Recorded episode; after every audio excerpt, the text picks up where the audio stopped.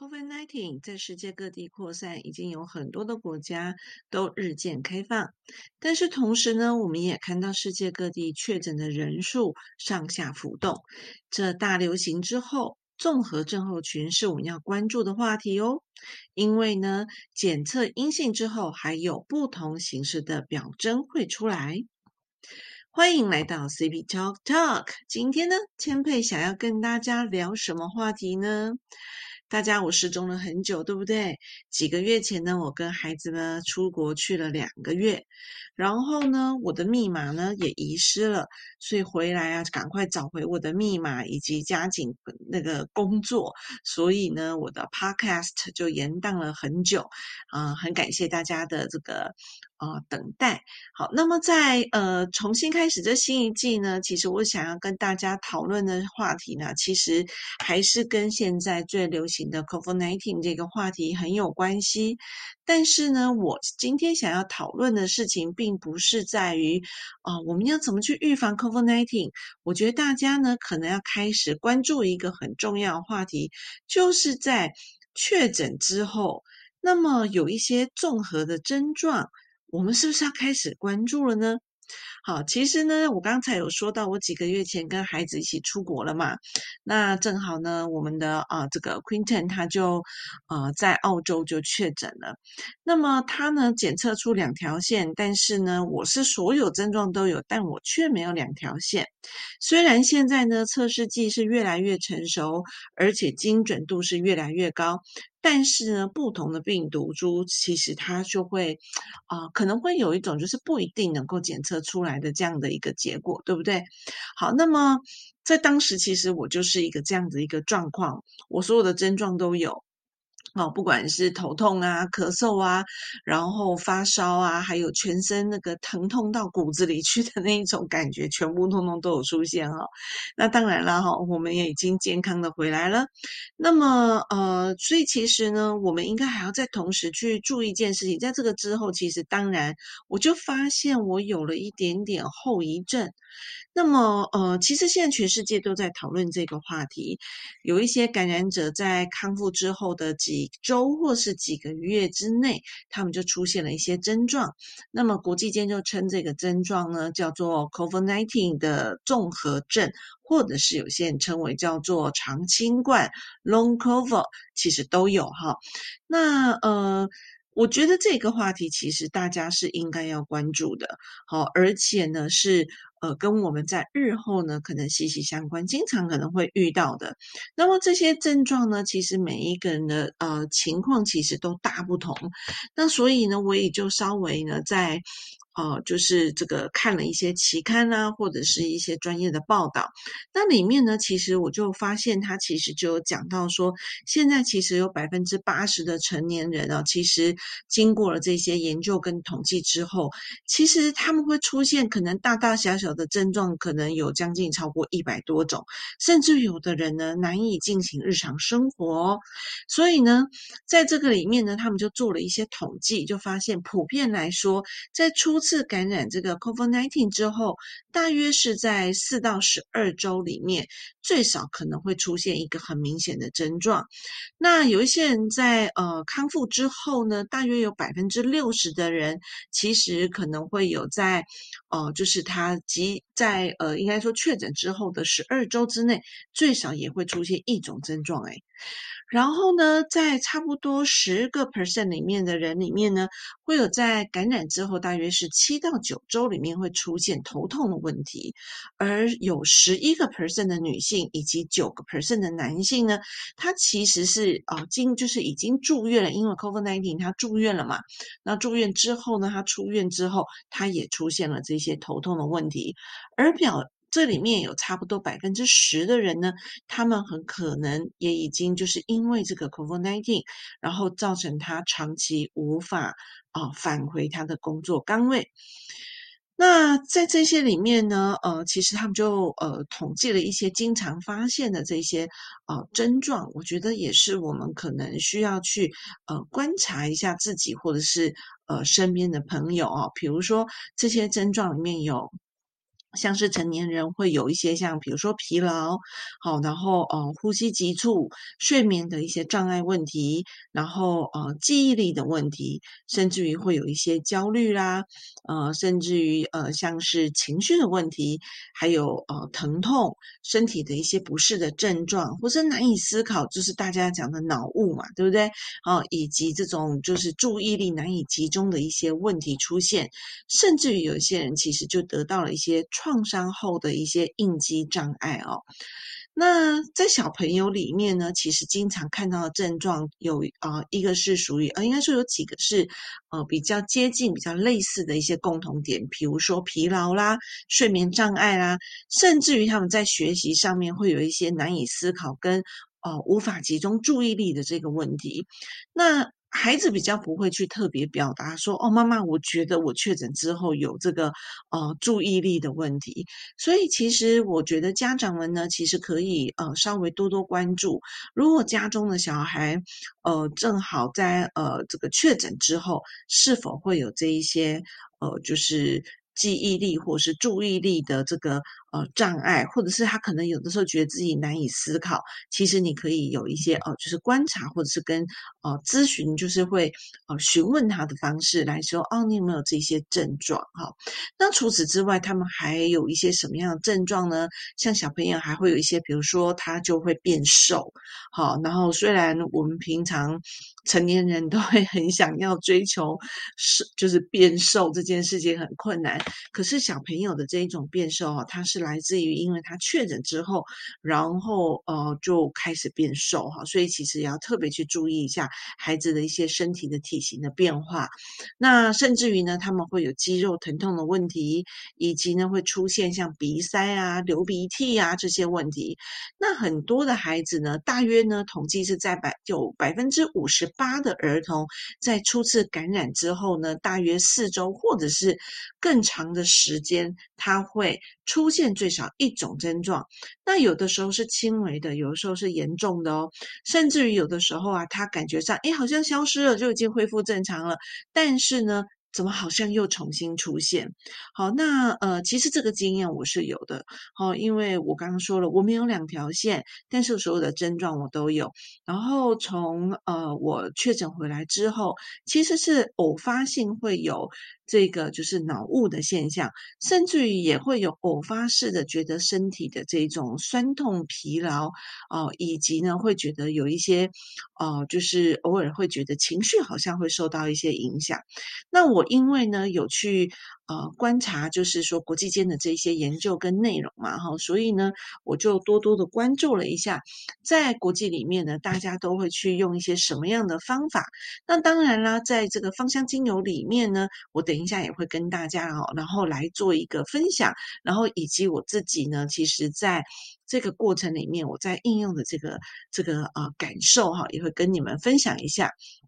好，那我因为我刚才有提到，你们有没有发现，在所有的症状里面呢，有那一种就是呃脑雾或者是疲劳，以及就是头痛的感觉哈？这个呢，其实是我在。呃，就是这个反复发生的这个症状里面呢，其实是比较多的。好，那刚好跟这个呃研究报告其实有一些吻合。虽然我并没有所有的症状都有，但是我们刚才提到的这几样呢，其实是经常发现，请大家要特别的去注意跟小心了哈。那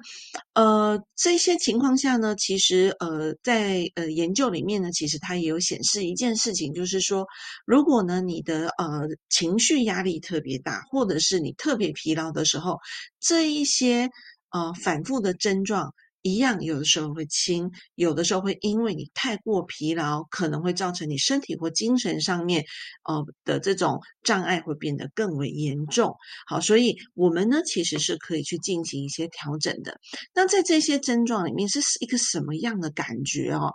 嗯，我可以跟大家形容一下，这是一种好像就是。嗯，像有的时候，大部分的发生，我大致上是在早上比较多，偶尔会在下午哈，但是呢，在早上醒来的时候是最常见的。那这种感觉呢，就很像是说，你知道你的那个头就很像是被呃人好像是用一个手把你握住那种感觉，或者是好像有一个某个物质在你自己的脑部就是有一个被挤压的感受。那除了这个感觉之后，你就会觉得好像有点头闷闷的、胀胀的，然后带有一点头痛感。那你在思考事情上面，你就觉得好像有一点。好像嗯没有办法像之前这么灵活的感受。好，那在这种情况下说，当然我们就可以透过休息的方式，然后来呃调节一下我们现在的这些症状。那在西方医学里面，他们都用什么样的方法呢？举例来说，他们就会开一些像是消炎药啦，或者是呃普热息痛啊这一类型的。请大家千万要注意哦，如果你是正在确诊。或者是说，你已经是进入到所谓的这个 long cover 的这个阶段，产生这些疼疼痛。那我刚讲啦，在国外呢，其实他们就会推荐，呃，这个。呃，应该说是有这些症状的人，然后去服用消炎药跟普热喜痛嘛，哈。那么呢，呃，如果你正好是处于在这样的症状的时候呢，请你切记切记，千万就不要同时搭配去使用冬青这支精油。我觉得我们一直在追求，或者是一直想要去知道说哪一些精油对于呃这个呃 long cover 这个，或者是正好是在这个呃。确诊的这个过程中，我有哪一些精油可以用跟不可以用的时候，其实我觉得不可以用的这件事情是我们一定要知道而且要关注的哈。那我刚才提到了冬青这支精油呢，其实最主要是因为里面有水杨酸甲酯这个物质，那。因为水杨酸甲酯这个物质，其实呢，就跟这个阿司匹林还有这些消炎药的这个呃成分，其实呢是有一点叠加的。也就是说，如果你正好都已经在服用这一类型的消炎药，而我又用了一些冬青的时候，很可能会去增加了这一这个呃所谓的这一些所呃。止痛消炎的这一些药的剂量哈，所以呃，其实我会建议大家在这个过程里面，千万记得就不要同步跟药品去使用冬青这些这个精油了哈。那么在国外呢，其实呃，他们还会用什么样的方法呢？举例来说，像是催眠呐。针灸啊，甚至于他们很可能会运用饮食疗法，或者是是一些物理的一些治疗的一些方式，然后来进行调节。还有一种是叫做色氨酸的这一种调理的方式。好，那我们可以从饮食当中，好，然后可以呢获得到一些这个色氨酸。好，那这些呢调理的方式啊，其实就是可以去针对我刚才提到的头痛或酸痛的问题。那在芳香精油中，我们可以选择什么？那比如说，像我刚才就讲说，我在脑雾的时候，我觉得哇，特别疲倦，脑子动不了。那么呢，在芳香精油里面，其实有几支精油，对于脑部的这种氧化应激反应，对于这种认知的这种提升，好，然后呃，很有一些很不错的调节效益的哈。举例来说，像是具有一八桉油醇的迷迭香，以及呢是属于 CT 型一八桉油醇的碎花薰衣草。啊，以及像是大家很喜欢的薄荷跟欧洲赤松，它都能够帮助我们达到抗氧化的反应，甚至于呢，去帮助我们增强这个认知的能力。那在我自己每一次在应用的时候呢，我就觉得我很快的时间就会觉得，嗯，有一种疏通的感觉哈，而且情绪很快的就可以得到。呃，平衡，因为当你觉得有脑雾，或者是觉得你无法思考、头痛的时候，其实是会觉得不开心的，对不对？好，所以我们可以去运用这些精油，然后来帮助我们进行一些调节。如果你在这样调节之后，你觉得是舒服的，那当然我们就可以减少去使用这个所谓的这个消炎药了。你说对吗？好，那么在呃我们刚才提到的这一些呃 long cover 的这些症候群里面，其实还有几个常见的问题哈。第一个就是呃气味感知能力哦可能丧失，或者是有一些障碍。那么现在在欧洲，其实他们是非常喜欢用一些就是呃透过嗅息训练的模式，然后来达到调理我们的大脑神经细胞跟我的嗅球细胞。所以，像是那个呃，法国的这个皮耶法兰贡老师呢，他在实验室里面呢，近期就推出了一个专门针对这种呃因为这个 long cover，然后而可能会有一些情绪失衡啊，啊，或者是呃情绪的这个神经的传达的障碍啊，或者是嗅觉能力变差的这样的一个哦组合系列。那我觉得很有趣的事情是在这个组合系列里面，是每天都要训练自己的这个鼻腔的嗅息。好，那这样呢就能够渐渐的哈，一定要达到差不多四周以上的训练，诶，我们的鼻腔呢就能够有很好的恢复的效果。所以千万不要觉得说哦，好像我今天用了精油，然后就是特效药，不是哦哈，请大家记得，如果有任何的症状，我还是呃建议大家一定要先看医生，然后确定一下自己的一些症状，不要耽误了自己的这个呃看医生的这个时期哈。那芳香精油呢是能够辅助我们去达到一些辅助性的一些呃调理。好，那。呃，如果呢你自己想要做一些调配精油的话呢，其实国际里面通常会比较建议的精油呢，举例来说，比如说像玫瑰、柠檬、丁香、柠檬尤加利，以及像月桂，甚至于呢，呃，像是呃意大利永久花，好，以及薄荷。都是我们可以作为选择的对象。好，那么另外呢，其实我们经常可以呃看到的一些症状是什么呢？就是在这个生病的过程中，我们可能就呃体重就减轻了很多，而这个时候身体呢，其实就会觉得嗯，好像体力不足，然后好像自己被被剥削了一层的感觉哈。所以这时候好像在整个食欲上面啦，甚至于在嗅觉上面，很可能就会觉得好像不是很想吃。吃会觉得有一点，嗯，就是好像吸嗅这些气味上面会有一些障碍。那这个时候呢，很可能身体就会变得特别的虚弱。那么在呃国外呢，我们其实是可以去从我们的一些饮食当中，然后比如说像是呃玫瑰果啦，或者是前麻。黑醋栗、好蒲公英等等，这些都是非常好的选择。在芳香疗法里面呢，呃，其实除了芳香精油，还有一个非常非常重要而且很好用的一个基础油。好，那这个基础油呢是什么呢？就是沙棘果油，或者是你可能是沙棘果的果汁。好，其实它是不一样的哦。好，那么我们呢，在日常生活中可以摄取它，然后来帮助我们呃调节我们的身体，然后呢强化我们身体的免疫力，好，以及呢帮我们把这些比较虚弱的这些现象都可以有很好好的一个呃补充跟调理。当然还可以呢去补充一些像是维生素 C，好，维生素 D，还有镁，好等等，以及像是螺旋藻。前麻或者是燕麦等等这些物质，然后来调整我们自己的身体，来强化我的免疫能力。好，那另外呢，呃，我要再讨论一个话题，就是在整个 long cover 里面，其实还会遇到一个很重要的症状，那就是呢咳嗽了哈。那么咳嗽呢，是对于呃身体来讲呢，你这个人家讲百日咳，百日咳，就是你在这个整个呼吸系统里面呢，我们必须要保持非常良好的畅通，好，以及它正常的一些机理反应。但是有一些人很可能在这个 COVID nineteen 之后，就是确诊之后。然后呢，就开始就有一个很长的咳嗽期。那在这个咳嗽期里面，会出现两种症状，一个就是干咳，一个就是湿咳，也就是带有黏液的这一种咳嗽。好，所以我们在使用精油的时候，也是要有所区分的哦。好，那么今天呢，其实呢，呃，想要跟大家分享的就是，请大家注意。啊，所谓的这个 COVID-19 之后的这些症候群，这绝对是一个长远的话题。也希望大家在日常生活中能够有一个很好的啊，这些所谓的保健，以及啊，去注意自己的身心健康。但是不要忘了哦，如果有一些比较严重的症状，还是一定要先去找医生的。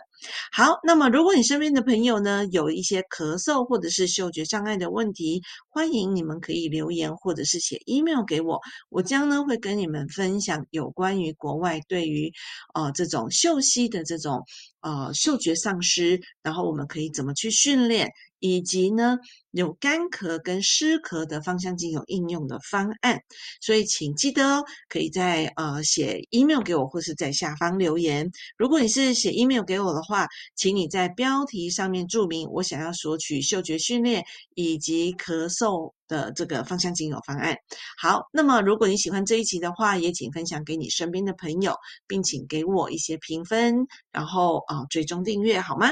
那么呃欢迎大家。呃，不要忘记在下方可以留言，然后呃，就是如果你有遇到任何的问题，然后呃，你可以留言，然后让我知道，然后我也会跟你们分享我的经验。那么今天就到这边喽，我们下一集再见，拜拜。